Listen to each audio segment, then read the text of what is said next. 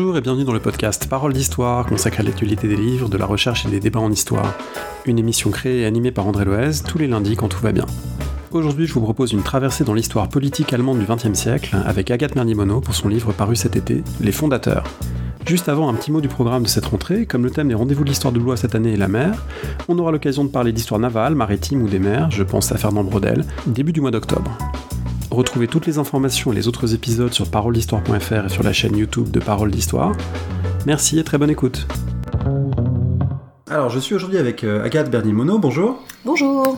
Vous êtes maîtresse de conférence en études germaniques à l'Université du Havre et vous venez de publier euh, aux éditions de l'ENS Les Fondateurs, un, livre sur des parlementaires allemands qui, euh, entre la République de Weimar et la RFA, bah, vous avez étudié leur, parcours, leur trajectoire pour raconter à travers eux finalement un énorme pan de l'histoire allemande du XXe siècle. Alors c'est un livre très intéressant, on va en parler ensemble. Je voulais vous demander dans un premier temps ce qui vous a amené à, étudier l'histoire allemande, ce qui vous a amené finalement à la, germanistique euh, et à en faire euh, ensuite votre, votre sujet d'étude et de recherche Alors, euh, donc moi j'ai en fait j'ai toujours été passionnée par les par les langues et notamment par le par la langue allemande en fait. J'ai enfin dès le collège j'ai effectué des séjours linguistiques en Allemagne l'été. Et pour moi l'Allemagne c'était un pays où je me sentais bien où je me sentais très libre. Et donc et à 17 ans aussi j'ai découvert Berlin. Et Berlin, pour moi, ça a été un très grand choc. Euh, voilà, c'était euh, découvrir Berlin à 17 ans, c'était vraiment quelque chose de très fort. Et donc ensuite, bah, j'ai fait effectivement des, des études d'allemand et euh, je voilà et je lisais en allemand. Et euh, ce qui m'intéresse le plus, bah, c'est euh, l'histoire de l'Allemagne au XXe siècle parce que c'est une période absolument passionnante avec de nombreux bouleversement. L'allemand comme langue scolaire, euh, l'Allemagne comme destination, c'est pas quelque chose qui est forcément le plus valorisé euh, en France. Est-ce que c'était singulier euh, Vous sentiez que c'était singulier? Il y a, je pense qu'il y a aussi une spécificité française par rapport à l'allemand, qui est que en fait l'allemand, enfin ça a longtemps été, c'est un peu moins le cas maintenant, la langue des bons élèves. Et donc moi j'étais à l'école primaire j'étais une bonne élève et donc j'ai été orientée vers l'allemand première langue pour être dans la bonne classe en fait parce que j'étais à Paris dans un collège un peu difficile et donc il y avait des classes d'allemand. Effectivement, en fait, c'est une langue qui a la réputation d'être difficile. Euh, les Français qui apprennent l'allemand en général souffrent beaucoup. Euh, voilà, se plaignent de pas d'avoir fait des années d'allemand, de pas savoir euh, former une phrase. Euh, et effectivement, l'Allemagne c'est un pays qui au départ a plutôt une mauvaise image euh, où on va pas nécessairement en vacances. mais je pense que c'est quelque chose qui est en train de changer, notamment grâce à Berlin il y a un grand rayonnement de Berlin euh, vis-à-vis de la jeunesse, mais aussi euh, d'autres générations. Et je pense aussi qu'il y a en France une, un intérêt très important quand même pour l'histoire du nazisme et pour l'histoire de la chute du mur. notamment tous les jubilés, tous les anniversaires de la chute du mur sont très suivis. Et je crois qu'il y a une identification très forte en France avec cette histoire de la division allemande et et de la réunification. Alors comment vous en êtes venu à choisir euh, des parlementaires allemands de Weimar puis euh, de la RFA Qu'est-ce qui, qui vous a fait aboutir à ce sujet de recherche? Comment vous l'avez construit à partir euh, voilà, d'un, intérêt sans doute pour l'histoire allemande du XXe siècle? Comment est-ce que ça a émergé? Alors, ça a été un, quand même un cheminement un peu long parce que mon point de départ c'était euh, que je voulais travailler sur les femmes parlementaires. Pendant l'agrégation d'allemand, j'avais travaillé sur euh, il y avait une question qui était la question du féminisme, du premier féminisme en Allemagne entre 1848 et 1933. Et le point qui m'avait le plus intéressé, c'était donc euh, l'entrée des femmes dans les parlements en 1919. Et donc, au début de ma thèse, je souhaitais travailler sur cette première génération de femmes élues en Allemagne pendant la République de Weimar. Mais quand j'ai commencé à défricher un peu l'historiographie, je me suis rendu compte qu'il y avait un livre euh, très important qui couvrait euh, assez largement le sujet, qui s'appelle Parlamentarierinnen in Deutschland de Heidemarie Lauterer, qui est, qui est paru en 2002. Et donc, euh, je me suis dit bon bah c'est pas grave. Dans ce cas-là, je vais travailler sur quatre femmes parlementaires en particulier euh, qui ont eu des carrières longues. Donc, qui sont euh, Louise Schröder, euh, Helene Weber, Marie-Elisabeth Ludas et Marie-Anne Zorge. Et ces quatre femmes parlementaires, donc justement, ont commencé euh, leur carrière politique pendant la République de Weimar mais ont été réélus ensuite euh, au début de la République fédérale d'Allemagne, donc à partir de 49. Donc elles avaient ces quatre-là cette particularité d'avoir fait carrière en fait dans euh, les deux républiques allemande. Or, en fait, malheureusement, il n'y avait pas assez de matière. Parce que il y a que deux de ces femmes parlementaires qui avaient euh, des archives importantes. Euh, donc, Helene Weber et Marie-Elisabeth Luders ont des fonds personnels, mais les deux autres, les deux femmes social-démocrates n'ont pas de fonds personnels. Et donc, à ce moment-là, en fait, j'ai été accueillie par une institution qui m'a beaucoup aidée dans mon travail de thèse, qui s'appelle la Commission d'histoire du parlementarisme, euh, la KG parle, euh, die Kommission für Geschichte des. Et il y avait notamment un chercheur là-bas avec qui je discutais euh, souvent, qui me disait mais comment tu vas faire, comment tu vas faire? Avec le livre de la haute horreur, il faut que tu changes de sujet. Et donc ça m'embêtait beaucoup. Et donc finalement j'ai discuté avec ma directrice de thèse, Hélène Millard de la Croix, qui m'a dit bah tout simplement ce qu'on va faire, c'est que vous allez travailler sur les femmes et les hommes. Donc vous allez garder cette question de la continuité entre la République de Weimar et le début de la République fédérale, mais vous allez aussi vous intéresser aux hommes parlementaires. Et donc d'un seul coup, ce groupe de personnes sur lequel je travaillais passait de 4 à 34. Et donc ça élargissait euh, le corpus.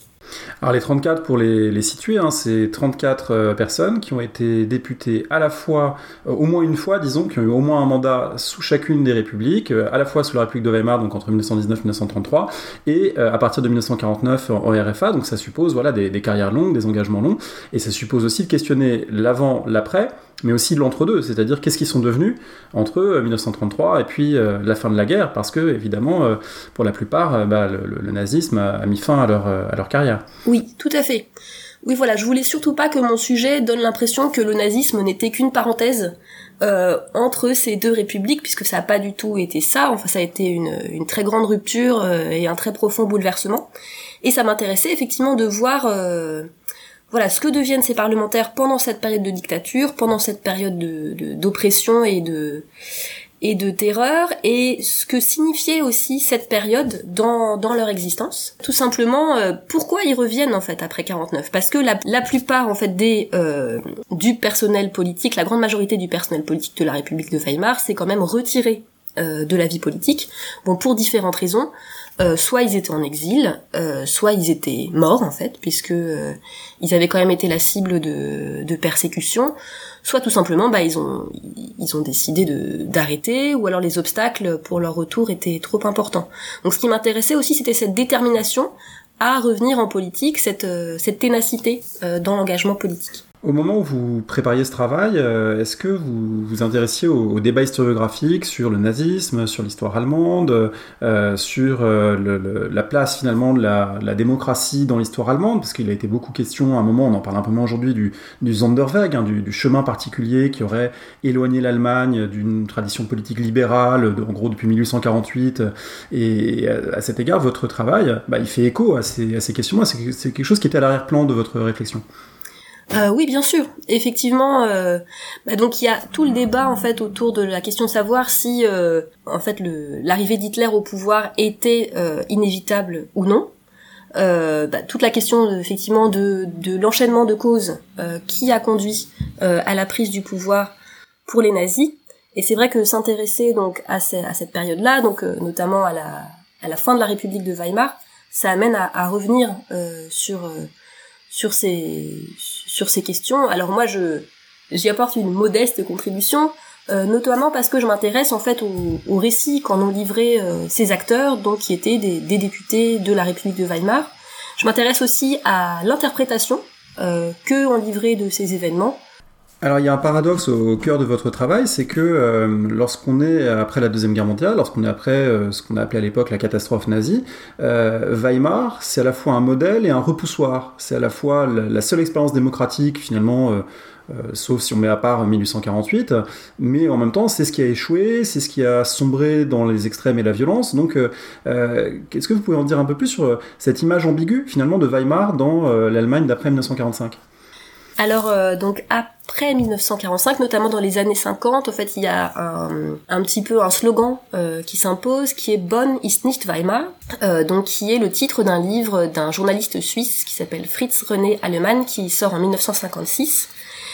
Et donc, euh, c'est vrai que au moment de la création de la République fédérale, dont le siège est à Bonn, il y a vraiment l'idée qu'il faut pas répéter les erreurs du passé et qu'il faut essayer de constituer une démocratie qui soit solide et qui soit combative, qui soit combative, qui soit capable de se défendre. Ce que n'a pas été Weimar. Et c'est vrai qu'à partir de, de 45, entre 45 et 49, on a tendance à beaucoup euh, faire peser la faute euh, de la prise du pouvoir nazi sur le système institutionnel, en fait, sur la constitution.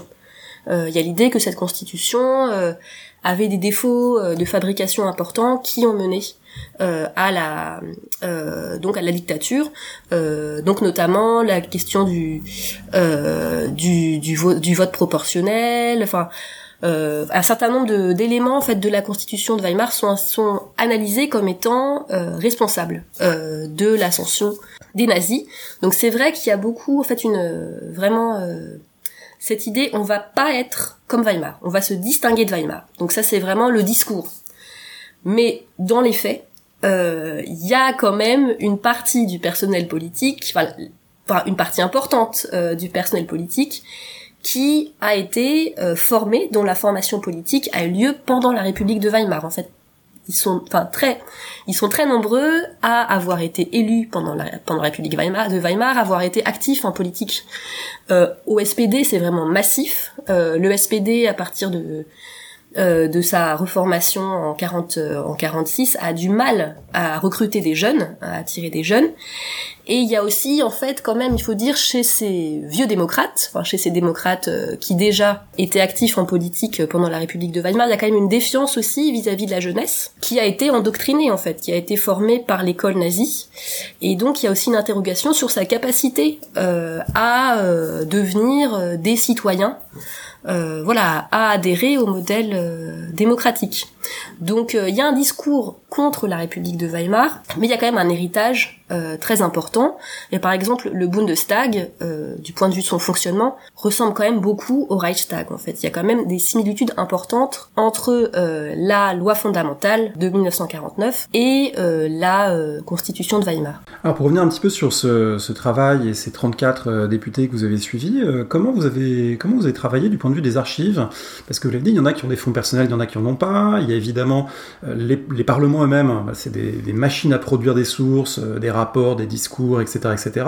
Euh, donc j'imagine qu'il y a à la fois le, trop peu pour certains personnages, et en même temps le, trop si on essaye de dépouiller toute la vie parlementaire, toute la presse sur 40 ans d'histoire. Donc comment vous avez navigué entre les deux? Alors bah c'est vrai que les sources étaient très disparates. C'est vrai qu'il y avait là pour le coup d'un seul coup avec ce nouveau sujet, je me retrouvais avec trop d'archives. Euh, euh, donc j'ai travaillé vraiment avec des questions ciblées parce que c'est vrai que parmi ces 34, il y a des personnalités politiques qui sont très connues. Euh, donc euh, Theodor Heuss, euh, qui était libéral, ça a été le premier président de la, la premier président de la République entre 49 et 59. Euh, sur Theodor Heuss, il y a des bibliothèques entières en fait. Il y a déjà des grands historiens qui lui ont consacré des, des biographies.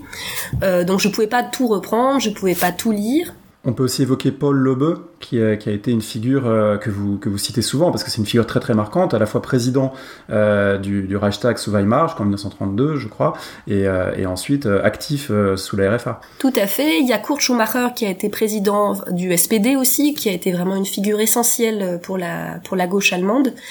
donc, donc, à la fois, j'avais un peu des espèces de, de monstres de la politique allemande, et en même temps, j'avais vraiment des euh, députés euh, très discrets euh, sur lesquels en fait j'ai très très peu d'éléments. donc par exemple Robert Daum, qui est un élu SPD sur lequel j'ai quasiment pas d'informations. et bah je pense que mon livre en fait rend compte de cette disparité puisque c'est vrai que bah dans ce cas-là on fait avec les informations qu'on a. Et donc, les députés sur lesquels j'ai plus d'informations sont plus représentés, bien sûr, bien sûr apparaissent plus que ceux sur lesquels j'ai moins d'informations. Vous avez dit aussi que les sources parlementaires sont vraiment euh, innombrables en fait, surtout en, Allemagne, elles sont extrêmement bien documentées puisque le, le Bundestag est doté euh, d'archives et d'une bibliothèque. Il y a aussi beaucoup de travaux d'historiens euh, sur les biographies de députés. Il y a beaucoup de bases de données en ligne. donc voilà, donc j'avais besoin de ces, questions ciblées. oui, ça, a été la difficulté effectivement. On pourrait avoir l'impression, en entendant jusqu'ici l'entretien, que finalement vous avez suivi 34 démocrates anti-nazis du début jusqu'à la fin et qui se sont réengagés en politique parce que la catastrophe nazie leur a donné encore plus envie de, de défendre la démocratie. C'est plus compliqué parce qu'en fait dans ces 34, il y a des gens qui sont tout à fait conservateurs, des gens qui sont accommodés du nazisme. On rencontre même un certain Otto von Bismarck. Alors, pas le même, mais quand même, il y a, évidemment un, lien. Est-ce que vous pouvez en dire un, peu sur euh, finalement cet autre pan de ces 34, euh, euh, des gens qui ne sont pas du tout marqués du côté du socialisme ou de la démocratie? Oui, alors Otto von Bismarck, donc c'était le petit-fils du, chancelier homonyme, donc le petit-fils du chancelier, qui a fait sa carrière politique essentiellement sur son nom. En fait, ça lui suffisait pour être élu. Euh, euh, donc, qui était un héritier, euh, donc qui avait hérité de donc de l'immense propriété de son grand-père et il était donc lui pour le coup il était national conservateur et donc Otto von Bismarck, lui, au moment de la prise de pouvoir, en fait, n'a pas subi de dommages et de pertes majeures, en fait, puisque il a adhéré au parti nazi et ça lui a permis ensuite de faire une carrière diplomatique. En fait, il a été notamment attaché à, à, Rome. Certains de ses députés ont enfin très bien vécu pendant la période nazie. Et donc Bismarck, lui, est revenu, enfin, il a été élu au Bundestag seulement à partir de 53, puisque la loi parlementaire de 49 euh, interdisait aux anciens membres du parti nazi de se présenter euh, aux élections du Bundestag. Ça leur interdisait, mais visiblement pas euh, absolument, puisque. Bah oui, je, enfin, juste, juste pour la, pardon, pour la première législature, et à partir de 53, en fait, après la loi d'amnistie, justement 2 décembre 49, il y a plus, enfin voilà, il n'y a plus de restrictions pour euh, les anciens membres du NSDAP.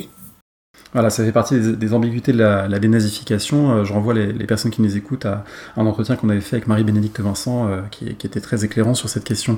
Alors si on revient euh, maintenant un petit peu, peut-être dans, comment dire, si on reprend un petit peu maintenant votre enquête dans l'ordre, parce que là on a parlé peut-être plus de la RFA que de Weimar, il y a plusieurs choses, évidemment on peut pas tout dire, mais il y a plusieurs points qui, m'ont paru très intéressants dans votre livre, notamment la période 1930-1933 d'une forme de parlementarisme déjà dégradé par l'irruption des nazis euh, au Reichstag, par le fait que les, nazis finalement sont déjà dans l'invective, qu'on a déjà du mal à réguler euh, la vie parlementaire, ce qu'on appelle à l'époque la, dignité des parlementaires, euh, à laquelle on tient, bah, finalement elle est déjà très abîmée avant même 1933. Euh, tout à fait. En fait, j'ai donc cette question de la résistance au nazisme. En fait, j'ai trouvé intéressant de me la poser à partir de, de 1930, en fait, dès euh, dès l'entrée massive des, des nazis au, au, Reichstag, puisque euh, les nazis voyaient le, le, Reichstag essentiellement comme un comme un moyen euh, de parvenir au pouvoir. En fait, Hitler était très anti-parlementaire. En fait, il y avait un sentiment très anti-parlementariste qu'il exprime aussi dans dans Mein Kampf. Le Reichstag, en fait, était vu comme essentiellement comme une tribune euh, pour diffuser leurs idées. Mais euh, le but euh, des nazis, c'était vraiment de miner le quotidien parlementaire, de bloquer, en fait, de paralyser cette institution pour démontrer en fait le l'impuissance aussi de la République. C'est même pire qu'une stratégie d'obstruction, c'est vraiment une stratégie de sabotage euh, où donc l'antisémitisme devient vraiment un mode de communication normal, donc l'insulte antisémite. Et le principe, c'est vraiment de semer la zizanie. Euh, donc avec par exemple euh, la fameuse citation de Joseph Goebbels qui dit que euh, le SPD est un parti de déserteurs qui déclenche vraiment une très grande agitation. Donc l'idée donc pour les pour les nazis donc c'est vraiment d'utiliser cette institution pour se faire connaître et pour la détruire de l'intérieur. être élu au parti nazi, pardon, être élu au Reichstag pour les nazis c'est intéressant aussi parce que ça leur permet de bénéficier de l'immunité parlementaire, donc ensuite ils sont beaucoup moins attaquables euh, par la justice, mais aussi les députés ont la gratuité des transports, donc ça leur permet ensuite de mener des campagnes dans toute l'Allemagne euh, gratuitement. Alors évidemment, la, rupture de 1933 est très importante, et dans les 34 que vous étudiez, finalement, ça fait presque comme une, une coupe de la société allemande euh, dans son, sort différencié face à la prise du pouvoir nazi, parce qu'il y a ceux qui s'en sortent bien, on a parlé de, Bismarck, euh, il y a ceux qui se font discrets, et puis il y a ceux qui sont carrément visés. Hein. Il y a, des, y a pas, certains parlementaires, évidemment les communistes, mais d'autres aussi qui sont euh, arrêtés, euh, emprisonnés, déchus de leur mandat, etc. Tout à fait. En fait, les, parlementaires du Reichstag sont des cibles pour le pouvoir nazi.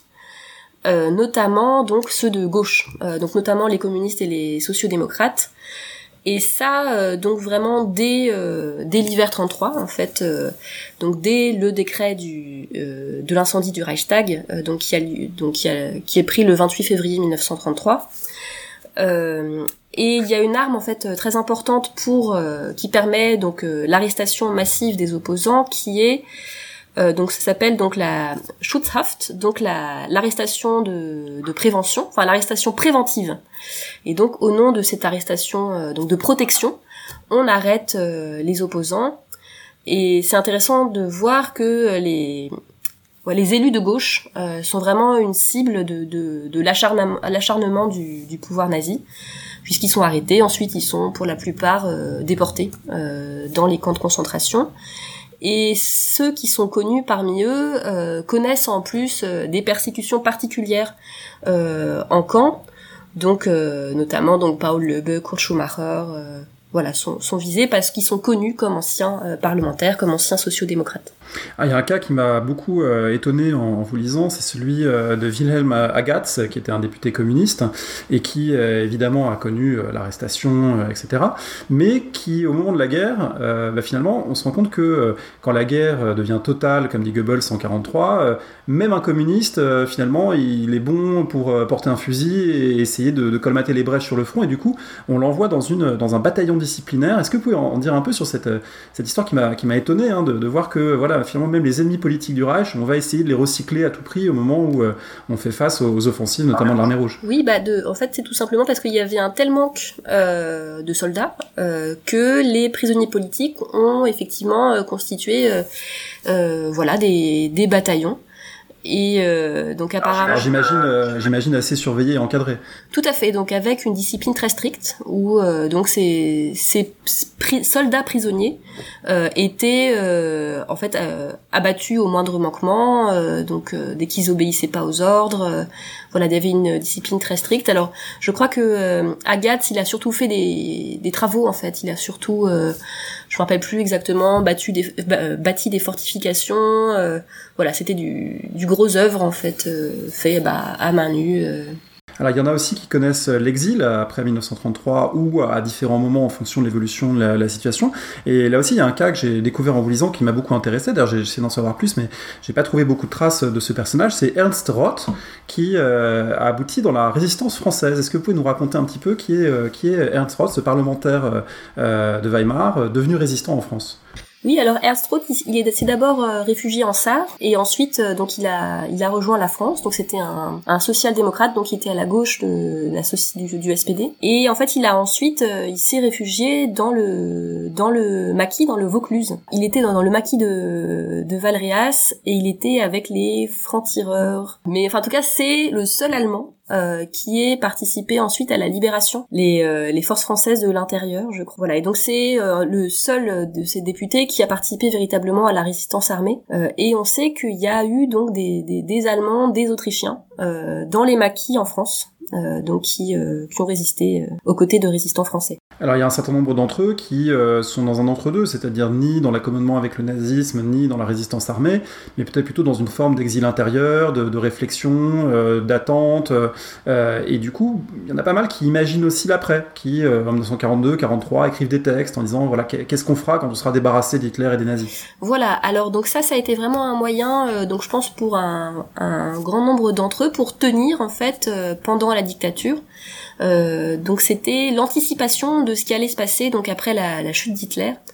Et donc plusieurs d'entre eux ont écrit des écrits programmatiques euh, donc ça peut aller en fait euh, du simple projet euh, un peu vague au, au véritable projet de constitution. Et donc notamment les députés sociaux-démocrates. Et il y a des historiens donc qui ont analysé en fait cette cette tendance comme un syndrome de l'émigrant l'émigrant. Apparemment les les hommes politiques allemands en exil ont beaucoup rédigé des projets comme ça de constitution pour l'Allemagne Euh, donc par exemple, euh, il y avait Hermann Brill, donc qui était un résistant, donc un social-démocrate qui a résisté, qui a écrit plusieurs textes programmatiques. Donc lui, comme il était socialiste, en fait, il souhaitait euh, la collectivisation des, des, moyens de production. Il avait prévu une dénazification très dure. enfin, il y avait différents, voilà, différents modes. voilà, mais disons que c'était pour eux, voilà, une façon de se dire que le nazisme n'allait pas durer toujours. certains d'entre eux aussi, parfois, c'était aussi une façon de compenser leur perte de pouvoir. Donc ils s'imaginaient déjà ministres dans des futurs gouvernements. Euh, parce que ça, quand même 1933 euh, avait enfin avait entraîné une perte de statut importante euh, pour ces anciens députés. Oui, il y en a qui disent on a, on a perdu 12 ans euh, et euh, il, faut, il faut repartir, recréer une carrière politique, mais avec voilà, une, perte de temps en quelque sorte, au-delà évidemment de, de, l'aspect dramatique de la période, mais pour eux-mêmes, dans leur parcours professionnel, ça constitue une forme d'interruption brutale. Voilà, ils avaient perdu 12 ans, ils avaient vieilli aussi, euh, ils avaient vieilli, ils avaient vécu dans des conditions euh, difficiles parce que souvent euh, ils avaient vécu un, enfin ils avaient subi un déclassement important. très souvent ils ont, ils perdent leurs revenus, ils n'ont pas le droit de travailler ou alors donc Louise Schröder qui était donc une une élue SPD, elle se retrouve boulangère elle euh, son, son logement est bombardé. Enfin voilà c'était c'était vraiment des années très difficiles. Et donc en 45 quand ils quand ils reprennent euh, leurs activités politiques souvent ils sont fatigués en fait. Beaucoup aussi ont subi les, les séquelles euh, de leur incarcération. Euh, ont des problèmes de santé euh, il va y avoir des décès assez assez précoces aussi parmi une partie d'entre eux qui meurent à l'âge de 50 ans en fait simplement parce qu'ils sont ils sont malades quoi leur réinsertion dans la vie politique, pour certains, va se faire de manière ambiguë parce que euh, se fait parfois par l'intermédiaire des alliés. Il y a les zones d'occupation évidemment alliées en Allemagne. Les alliés ont besoin d'interlocuteurs et de gens pour euh, voilà faire un peu tourner la, machine euh, administrative. Évidemment, ils veulent pas de nazis le moins possible, même si bon, il y a des ambiguïtés là aussi, mais ils veulent quand même des gens plutôt fiables. Donc un certain nombre de gens vont, retrouver des responsabilités par l'intermédiaire des alliés, mais ce qui est pas simple non plus, parce que vis-à-vis de la population allemande, il faut pas non plus apparaître comme un pantin des forces d'occupation. Donc là, il y a un, il y a un jeu un peu complexe pour ces gens pour se positionner dans les, institutions euh, euh, un peu précaires de l'après 45. Alors tout à fait. Donc euh, Theodore Heuss, donc qui était libéral, raconte au fait que les Américains sont venus sonner à sa porte. En fait, sont venus le trouver pour lui proposer de travailler pour l'administration alliée. et donc, et Theodore Heuss écrit que les Américains avaient une liste de démocrates irréprochables avec lesquels ils pouvaient travailler. Et les alliés américains, notamment, se sont beaucoup appuyés sur le SPD au départ. Euh, C'était vraiment le SPD qui était considéré comme le parti anti-nazi. Et donc, euh, donc c'est aussi, comme vous dites, en fait, une façon pour les, pour ces anciens euh, hommes et femmes politiques de, de, revenir en fait en politique parce que tout simplement on vient les chercher. En fait, on vient leur chercher, les chercher pour leurs compétences et pour leur fiabilité. Mais c'est vrai que ça les met aussi dans une position délicate parce que vis-à-vis -vis des Allemands, ils apparaissent comme travaillant pour euh, l'occupant alors alors que euh, les Allemands vivent très mal cette occupation. Et certains de ces députés, comme Paul Löbe, se plaignent aussi de l'occupation et, voilà. Et c'est vrai que va y avoir quand même des tensions importantes parce que ces euh, hommes politiques allemands euh, ont des idées, disent qu'ils sont prêts à, à, se gouverner tout seuls. Et en face, il y a la tutelle alliée. En fait, entre 45 et 49, il y a tout un processus de construction progressive de l'État ouest-allemand euh, avec d'abord donc la mise en place d'élections municipales. Ensuite, il y aura euh, des assemblées euh, au niveau des zones. Alors ces assemblées, elles sont d'abord consultatives en fait, notamment en zone britannique. Il y a l'idée qu'on crée un, organe consultatif sur le modèle des parlements coloniaux pour réapprendre aux Allemands à voilà à siéger, euh, à, à, débattre. Euh. Et donc c'est vécu par ces par ces anciens parlementaires, par ces hommes et femmes qui ont été aux affaires, un peu comme un affront et une humiliation. Et c'est vrai que on trouve aussi dans les mémoires de ces hommes politiques qui ont travaillé avec les, les Alliés l'idée qu'ils avaient une marge de manœuvre importante, qu'ils étaient écoutés. Alors dans ce cas-là, on peut se demander si c'était vraiment le cas ou s'ils écrivent ça plutôt vis-à-vis du lectorat pour dire qu'ils n'ont pas été uniquement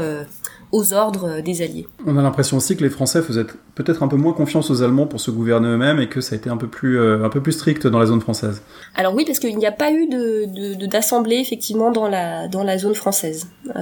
tout à fait. C'était le cas uniquement en zone britannique euh, et américaine. en vous lisant, on se rend compte aussi que c'était sans doute moins facile pour les femmes de faire le retour en politique parce que euh, un héritage du nazisme, peut-être que certains ont eu du mal à, voir à l'époque, c'est le, virilisme du discours politique, euh, le, fait que l'homme allemand doit être refondé après le nazisme, etc. Et que finalement, même à, leur insu, certains reprennent un peu un mode de fonctionnement nazi qui est la femme à la cuisine, l'homme allemand aux responsabilités, et que c'est quelque chose dont on a du mal à se débarrasser après 45.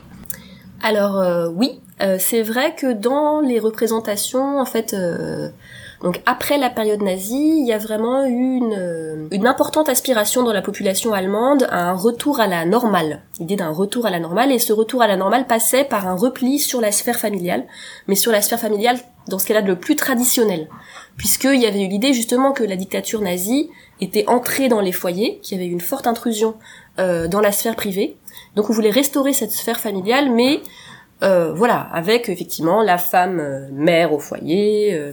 Donc il y a un grand conservatisme de l'Allemagne de l'Ouest après 45. Et puis c'est vrai aussi que ces femmes politiques qui avaient été un sujet dans les médias, qui étaient mises en valeur ou critiquées, enfin mais en tout cas qui étaient présentes dans la presse pendant la République de Weimar, à partir de, de 45, en fait, on les voit beaucoup moins. En 49, euh, au moment donc de l'inauguration du premier Bundestag, euh, elles sont beaucoup moins euh, représentées, enfin on les voit beaucoup moins que au moment de leur entrée au, au Reichstag, aussi parce que à l'époque c'était un événement. C'est la première fois que des femmes étaient élues. dans les années 50, on parle plus du tout des, des, femmes politiques. Et c'est vrai que dans mes sources, j'ai souvent trouvé comme adresse pour commencer les discours Meine Herren, messieurs messieurs, comme s'il n'y avait pas de, de dames dans l'assistance, comme si, enfin, d'un seul coup, elle, elle, euh, disparaissait. Et puis, donc, effectivement, il y avait aussi le fait que euh, le nazisme avait beaucoup mis en avant et exalté cette virilité guerrière, et donc, euh, certains de ces démocrates, notamment Theodor Heuss, étaient soucieux de créer une virilité qui soit compatible avec la démocratie montrer que euh, être fair play, enfin être voilà, savoir discuter, savoir écouter les autres, euh, ça voulait aussi dire être un homme en fait. C'était pas forcément antithétique. Ah, alors il y a peut-être juste euh, une exception en fait sur cette question des, des femmes qui sont invisibilisées après 45. Euh, c'est Louise Schröder, euh, puisque donc cette cette femme social-démocrate a été maire de Berlin entre 1947 et 1948, notamment au début du blocus de, de, Berlin. Et donc elle, euh, elle est visible. Euh, notamment dans les médias en fait elle est très enfin on trouve beaucoup d'articles sur elle et elle était très populaire mais en fait ce qui est intéressant c'est que son surnom c'est qu'on l'appelle la mère M E R E dit Mutter de Berlin donc elle est aussi il y a une représentation de Louise Schröder qui est très qui la renvoie donc à une figure maternelle aimante, patiente, donc qui lui donne comme ça des, des vertus euh, considérées comme euh, féminines. Alors ça renvoie aussi à des interprétations qui ont, qui ont existé sur euh, la naissance de la RFA, où certains ont pu dire que la RFA était une restauration finalement, une restauration au sens 1815 du terme, au sens un retour à l'ordre, que c'était moins l'avènement d'une démocratie renouvelée que finalement une société conservatrice qui se réimposait sur les ruines du nazisme. est-ce que voilà cette lecture d'où elle vient, est-ce que ça fait sens pour vous dans en, ayant étudié la période? Alors, euh, disons que c'est, enfin, le terme de restauration, c'est peut-être un peu simplificateur. En fait, c'est peut-être un peu réducteur puisque il a été utilisé hein, dans le, par les, commentateurs. Tout à fait, bien sûr. Euh, je pense qu'on peut le reprendre en fait effectivement à son compte en ce qui concerne le les représentations de l'époque euh, et les oui la, la la société, euh, la structure de la famille. Euh, disons ça avait, ça avait été tellement perturbé euh, par la guerre, par la dictature, que mais finalement en fait c'est ce cet idéal très conservateur, je pense qu'on le trouve aussi dans les années 50 en France. Enfin, c'est peut-être quelque chose, on peut peut-être généraliser pour pour l'Europe. Je veux surtout pas généraliser trop hâtivement, mais après la Seconde Guerre mondiale, voilà, il y avait une période de oui, on avait, euh, on a eu un moment comme ça de, conservatisme, on va dire.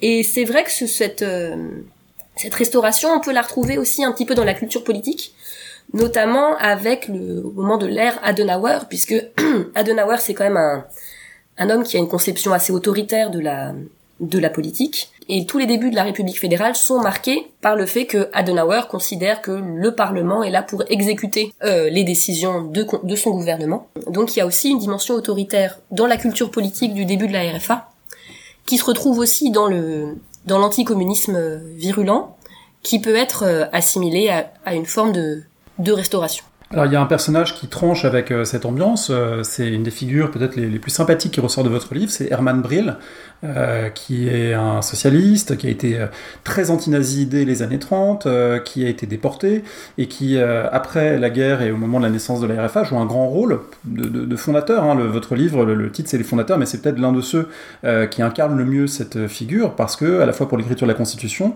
et puis aussi pour penser la question de la faute et du dédommagement, il a joué un très grand rôle. Alors tout à fait. Euh, alors Herman Brill, ça a été un peu la surprise de ce travail. Euh, c'est euh, donc c'est un, il n'est pas connu. Enfin, si on regarde sa page Wikipédia allemande, elle est assez courte. Euh, il jouait un rôle assez marginal au SPD parce qu'il était, très à gauche. Euh, il était en minorité.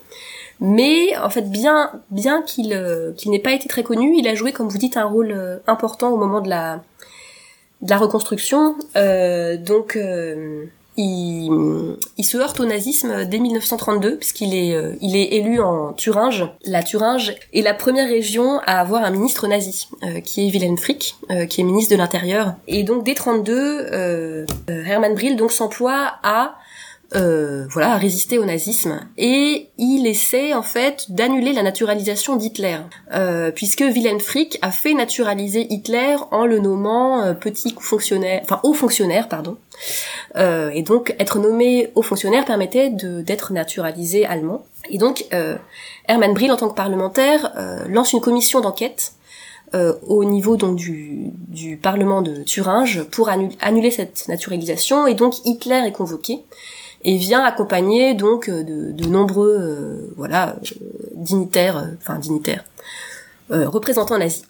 Et à ce moment-là, Hermann Brill en fait se jure de lutter contre contre Hitler et contre les nazismes, par, contre le nazisme par tous les moyens. Et donc c'est ce qui c'est ce qu'il fait ensuite. Après 32, il va essayer donc de lutter contre le nazisme et en fait ça, cette volonté de résister s'arrête pas en 45. En fait, il va continuer euh, donc euh, à entretenir la mémoire du nazisme et surtout à essayer de faire en sorte que les crimes nazis soient punis. Et donc sa contribution la plus importante, à mon sens, est que c'est lui qui porte la première loi de dédommagement euh, des victimes du nazisme en 49. Et c'est lui qui obtient que cette loi soit votée avant la fin de la première législature. Euh, donc la première, pas, donc non, c'est pas en 49, c'est en 53, excusez-moi. Donc euh, puisque le, la première législature se termine en 1953, et donc au printemps 53, en fait, euh, Hermann Brill en commission du droit et du droit constitutionnel explique que le premier Bundestag ne peut pas se clore sans que cette loi soit votée, tout simplement parce qu'il y a une attente très forte euh, du point de vue euh, international en fait, euh, et notamment aux États-Unis. et donc c'est cet argument qui va finalement faire plier les parlementaires qui étaient assez réticents. Donc voilà, donc c'est l'artisan de cette première loi de dédommagement du, des victimes du nazisme qui est imparfaite puisque d'abord en fait elle ne s'applique pas aux étrangers. En fait, elle est d'abord valable uniquement pour les pour les citoyens allemands. Et Hermann Brill, donc en tant qu'ancien résistant, en tant qu'ancien déporté, euh, n'hésite pas en commission aussi à à décrire euh, le quotidien euh, des camps, euh, demande à ses collègues s'ils ont déjà assisté à une exécution. Euh, voilà, donc il a ce rôle comme ça, euh, voilà, très intransigeant au Parlement et aussi au sein du, du SPD. Et les historiens, les historiennes lui doivent aussi beaucoup parce qu'il a contribué à la création de l'IFZ, qui est l'Institut d'histoire contemporaine de Munich, qui est une institution fondamentale pour la recherche. Tout à fait. Donc, il, en fait, il cherche à conserver euh, les archives des procès de Nuremberg et donc euh, c'est lui qui a l'initiative donc euh, avec d'autres donc avec un autre aussi social-démocrate qui s'appelle Ludwig Bergstresser donc il cherche un lieu pour conserver ses archives Hermann Brill lui a une conception de de cet institut d'histoire du temps présent, donc de l'IF7. Comme au départ, lui, ce qu'il souhaite, c'est vraiment créer un centre de documentation à destination du grand public. Et son objectif, c'est d'éviter tout, toute falsification, tout mythe euh, autour du nazisme. Euh, voilà parce que euh, étant donné que ces archives ne sont pas accessibles en 45, tout le monde y va de son histoire personnelle, de sa version des faits, et donc Hermann Brill considère que c'est très important très rapidement d'établir des faits historiques et que ces sources soient accessibles à la fois pour les historiens mais aussi pour le grand public. Un dernier point euh, que j'ai découvert en vous lisant, euh, qui m'a beaucoup surpris, c'est le fait qu'on a envisagé euh, que le, Bundestag retourne à Berlin. moi, j'avais la vision voilà, de Berlin, ville coupée en deux par la guerre froide, puis par le mur, etc. Et que finalement, assez logiquement, la RFA avait choisi une capitale, un parlement loin, de, loin de ces troubles. mais en fait, ça a été quand même discuté assez sérieusement, l'idée que Berlin puisse redevenir le siège du Parlement. Alors, il y avait une très grande nostalgie, effectivement de, de Berlin, en fait, d'un parlement siégeant à Berlin. Euh, Bonn était vraiment vécu comme euh, comme un pis-aller, euh, comme une ville trop petite, pas pratique. Euh. D'ailleurs, le bâtiment qui accueillait le Parlement n'était pas adapté. donc, notamment chez ces parlementaires, il y avait l'espoir que le Parlement allait regagner Berlin. Et il y a eu d'ailleurs de très nombreuses séances et de commissions et aussi de séances plénières qui ont lieu à Berlin, justement pour en fait à chaque fois rappeler euh, ce lien indéfectible entre Berlin-Ouest et l'Allemagne de l'Ouest. Mais enfin, en tout cas, non, il me semble que ce qu'on espérait, c'est que le Parlement allait retourner dans un Berlin unifié. Enfin, le Parlement serait ensuite le Parlement d'une Allemagne unifiée. Donc c'était plutôt l'espoir que la réunification aurait lieu rapidement. Oui, c'est aussi ce que votre livre rappelle, c'est que beaucoup de décisions qui sont prises dans les années 40-50 sont prises de façon entre guillemets provisoire, parce que euh, beaucoup d'acteurs n'imaginent pas que euh, cette division va, perdurer euh, jusqu'aux années 1990. alors est-ce que pour terminer, vous voudriez partager un conseil de lecture avec ceux et celles qui nous écoutent, soit pour prolonger ce dont on a parlé, soit évidemment sur, sur autre chose? Alors, bah, je, en fait, je vous conseille le livre de Nicolas Patin, la, la catastrophe allemande. Euh, parce que en fait euh, mon livre est un peu l'épisode 2 là où euh, le livre de Nicolas Patin est l'épisode 1 puisque donc Nicolas Patin lui s'intéresse à la question des anciens combattants au Reichstag pendant la République de Weimar et donc de la culture de guerre au Reichstag pendant la République de Weimar. Alors moi, je vais conseiller l'épisode 0, même si c'est pas euh, en Allemagne. Euh, c'est le livre de Timothy Tackett euh, sur les parlementaires, comment les députés de 1789 sont devenus révolutionnaires, parce que c'est un peu les mêmes méthodes, c'est-à-dire suivre une cohorte comme ça de députés pour comprendre leur révolution sur une période cette fois plus courte de la Révolution française, et c'est un, des, grands grands livres sur la Révolution. Donc si l'histoire parlementaire vous intéresse, là on est aux origines, et c'est quelque chose de passionnant. merci beaucoup à Kat Bernimono. On rappelle le titre de votre livre, Les fondateurs, aux éditions de l'ENS. Merci beaucoup.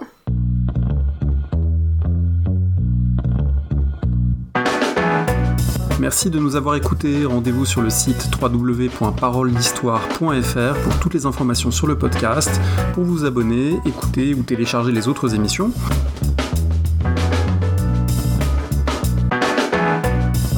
La discussion se poursuit aussi en ligne, notamment sur Twitter. Vous pouvez poser des questions at paroledist et à bientôt pour un prochain épisode.